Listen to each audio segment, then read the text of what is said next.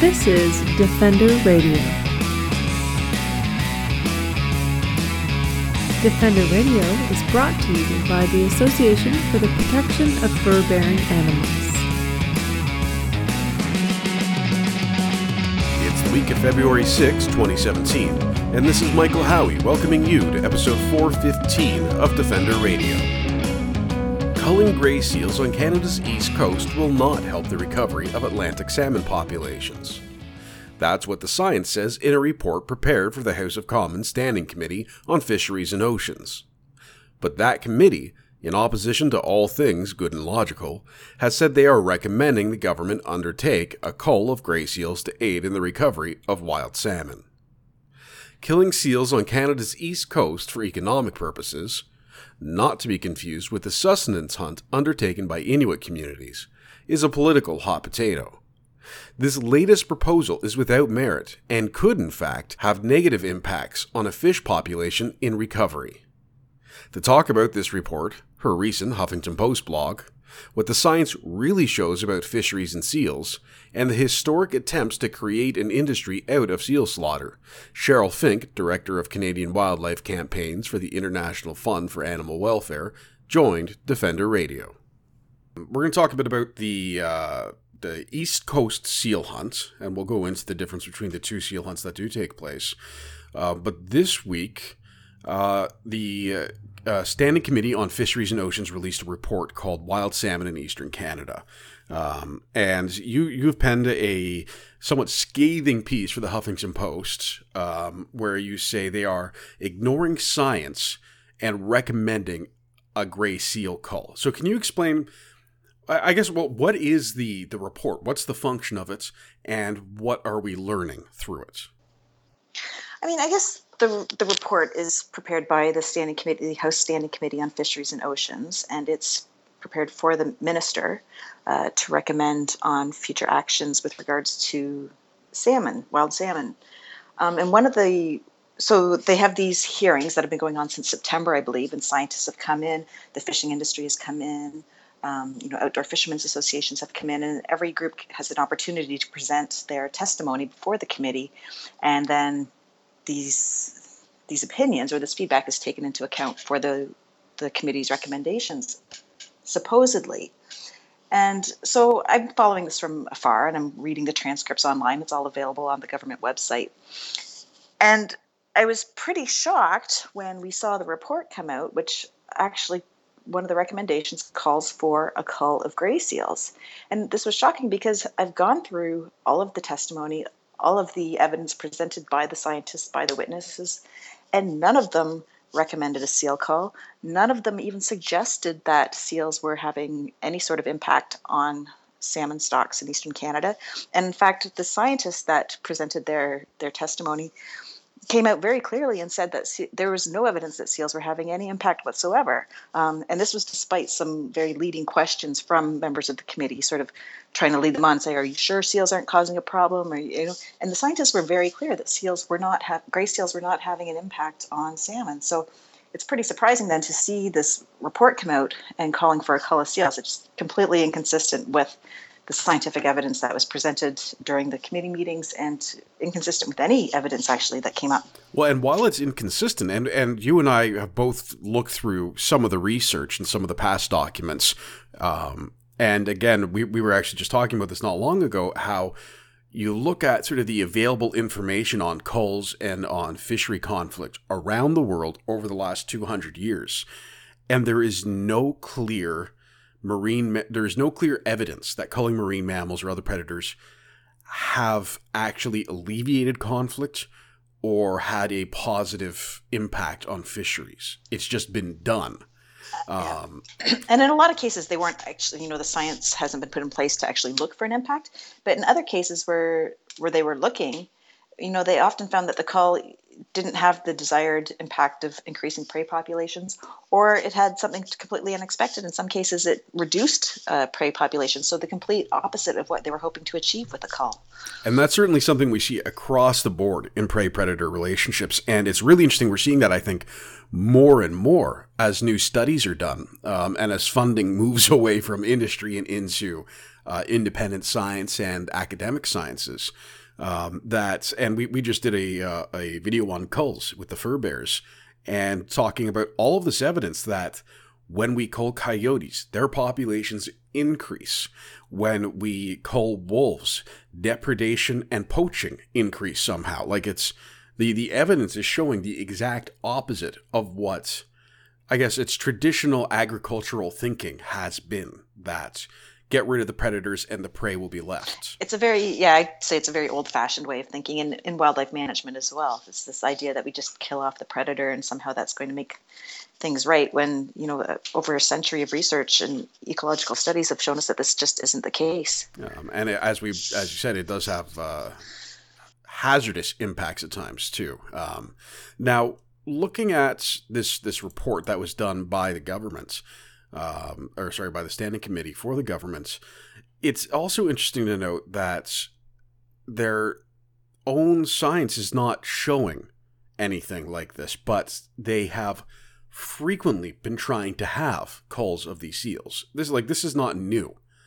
Um, no, it's definitely not new. I think at least thirty years, you know, fishing the fishing industry and government bodies as well have been calling for a cull of seals well, more than decades. I think I could probably go back to the early part of the century where, you know, Department of Fisheries or whatever it would have been called at the time was, you know, go, going under this presumption that killing seals, killing whales, this is the answer to increasing fish stocks. Well, and it's interesting too because uh, as that was going on, we also saw the commercial value of seals declining pretty dramatically um, across the board. So from the the oils that are harvested, the skins.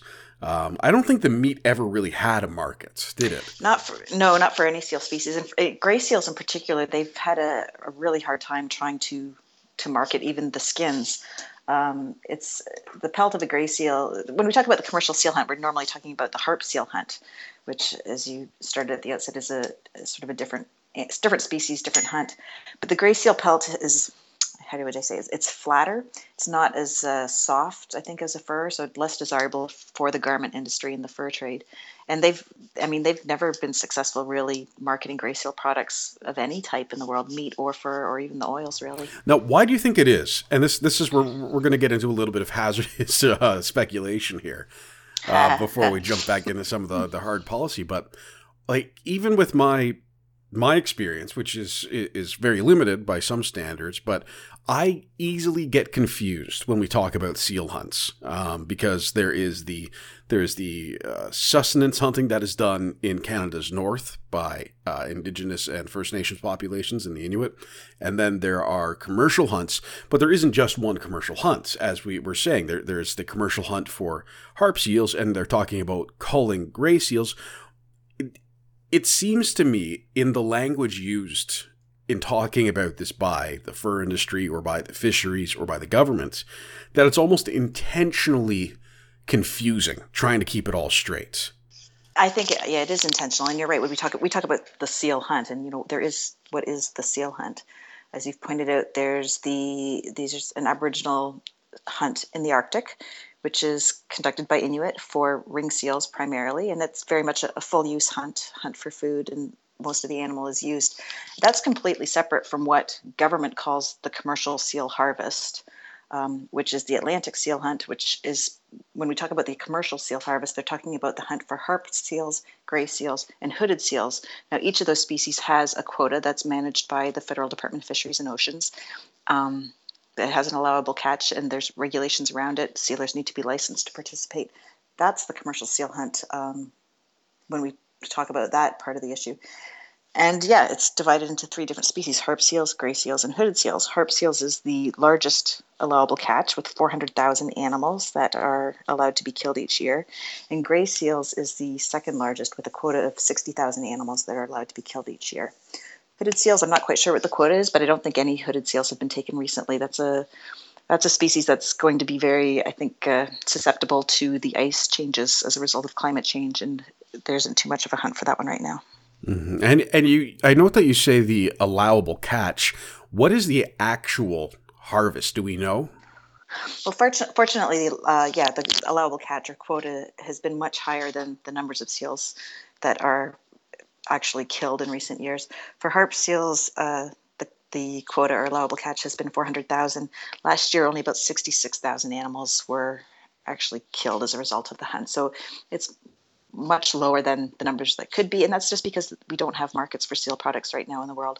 There's a very localized market for, I think, seal meat, seal flippers in Newfoundland. And we see some some fur garments. You know, there's a two processors, I believe, that are still buying the pelts and trying to make seal garments. But on a global scale, we're, we're just not seeing the marks. Greenland still has a surplus of pelts and stockpile. Um, we're seeing countries around the world that continue to move towards bans on seal products because as they become aware of the cruelty that's involved in the hunt. So the, fortunately, the market's just not there, and I think this is an industry that really is in decline, and hopefully will disappear soon in the future. Well, and that's of course part of the the the fun. I mean, we you and I have uh, had a great deal of fun talking about the plan. Uh, uh, I don't remember if it was last year or the year before when Department of Fisheries uh, unveiled a plan that I, I think the Fur Institute was involved in it, if I recall, um, to kill gray seals and sell their penises and testicles as sexual enhancement products to Asian buyers, which was uh, wrong on pretty much every level you can imagine, from being, you know, pretty much just flat out racist down to ecological, like backwards thinking. Um, so, like, at what point do does the government say, "Look, it's like there's no market. We're moving on"? I mean, apparently we haven't reached that point yet because they're still entertaining these proposals, and and I'll point out like hundreds of thousands of dollars are being paid to commission these proposals that, as you say, come up with things like we should kill seals to make seal penis energy drinks. I think that same report that you were talking about was uh, talking about using seal skins to make welding aprons mm-hmm. and uh, weather shields. Like some of the stuff that they come up with is so ridiculous and then it's doubly ridiculous when you realize that the government is commissioning this and the proposals are going to cost i think this one cost almost 22 million dollars that it was going to cost the canadian taxpayer to go ahead with this scheme. And all to find so this is all being done to try to find to try to make markets out of dead seals that someone in the world will want to buy purportedly to protect fish stocks even though there's no scientific evidence that that would actually be the case. Yeah um and, and, speaking of evidence, let's let's fall back to this report. Uh, the government is saying they need to do a gray seal cull uh, to protect the the fish stocks. The science is not saying it. Um, what what should we do as advocates and animal lovers at this point when the like the, there's clearly a divide between common sense and reason and government policy? Well, I think now, I mean, this the report has been made, the recommendations have been made, and it's up to the Minister of Fisheries and Oceans uh, to decide how his department is going to act on them or not. And I think we really need to hold this government to account. Uh, when when liberal the liberals came into power, they promised real change. They promised they would treat their science science with respect. They promised they would listen to scientists, un, unmuzzle the scientists. Well, it's not doing very much good to unmuzzle your scientists if you're not going to listen to them uh, with your when you make your policies. So I think we really need to put the pressure on the minister right now. Remind them of their commitment to science. Remind them that there is no scientific evidence that supports culling seals, and make sure that they live up to their promises. Um, and something I did want to talk about too, and, I, this is going to evolve into something we were talking about before we started recording, but when we're talking about the number of seals, so we're saying you know the, the allowable catch of what six hundred thousand, um, like it, it, it's hard to fathom what that number actually looks like. Um, why is it wrong? Why is it bad to be killing these animals? I, I, outside of the, the belief that maybe we shouldn't kill animals, period. Specifically in dealing with seals, why is there a, a potentially negative impact on populations on the world for doing this? I think it, it comes down to a number of things. First of all, as you say, should we be slaughtering wildlife for profit, for commercial profit? Um, do we need to be killing animals, taking their skins or their flippers or their gallbladders or their fins or whatever part of them and putting that into global trade? Um, when history shows us that that sort of trade has by and large uh, led to overexploitation and depletion of wildlife populations. I mean, in a general sense, that's something I think that we want to avoid. When you add on top of that the fact that seals are being killed for completely unnecessary purposes, these are, you know, this is not a, they're not being killed for food or for anything that's remotely necessary. We're talking about handbags and briefcases and, you know, fur coats that cost $5,000, $7,000. Um, and then the third thing is there's a lot of evidence when it comes to commercial sealing that the way the seals are killed is not humane and can never be humane. Um, it's a very unregulated environment. Um, animals are trying to escape. You've got the wind conditions, weather conditions. You're trying to shoot at a moving seal from a moving boat on a moving ice floe. Very difficult to get a clean shot. Very difficult to you know to get a clean kill, I guess, and to kill an animal humanely. And we've got years and years of documentation of this from our observation of the hunt. And this is sort of the, the main driver behind the, the seal bans that have gone into place around the world is that it's not possible to to kill these animals humanely in the context of a large scale commercial hunt for you know like you say 400,000 animals. It's a huge number. Well and, and, something that has come up very recently too is this this video that's gone viral uh, of the killing. Uh, and it, I, am going to let you maybe uh, sort of set it up and explain it but I, I'd like to talk about that and whether or not it is representative of all of the hunters some of the hunters or is it maybe representative of the fact that it is entirely uh, uh, almost impossible to ensure levels of and, and quality is not the right word, but levels of humaneness, for for lack of a better term, are being applied. Okay, so this video that's come out, some of your listeners may have seen it. It's, it was picked up by the CBC. Um, and to be clear, these these fellows weren't sealing at the time, at least not legally. There's no, there is not a gray seal hunt open right now on the east coast of Canada. But the video shows uh, a fishing boat with a, a, baby seal in it, a white coat gray seal. White coat meaning it's less than a week old, has not shed it, shed its birth coat yet. Um, and they're tormenting it, they're taunting it, they're putting a, a buoy in its face, you know, sort of calling out to it, kicking it, and uh, it's a very disturbing video. They don't show. Apparently, the seal was killed, according to the news reports. That's not actually shown on the video. Um, and charges have been laid, which I think is appropriate in in this case. But yeah, is that behavior? Uh, would you say is it representative of fishermen? I certainly hope not. Uh, and I would hate to sort of paint all fishermen with the same brush. On the other hand, we it is not uncommon to see that sort of thing at the seal hunt. Um, I've seen people pick up seals and blanket toss them on the ice. Um, people posing for selfies with animals, just sort of general disrespect for the animal when they're out there. So yeah, I don't think we can.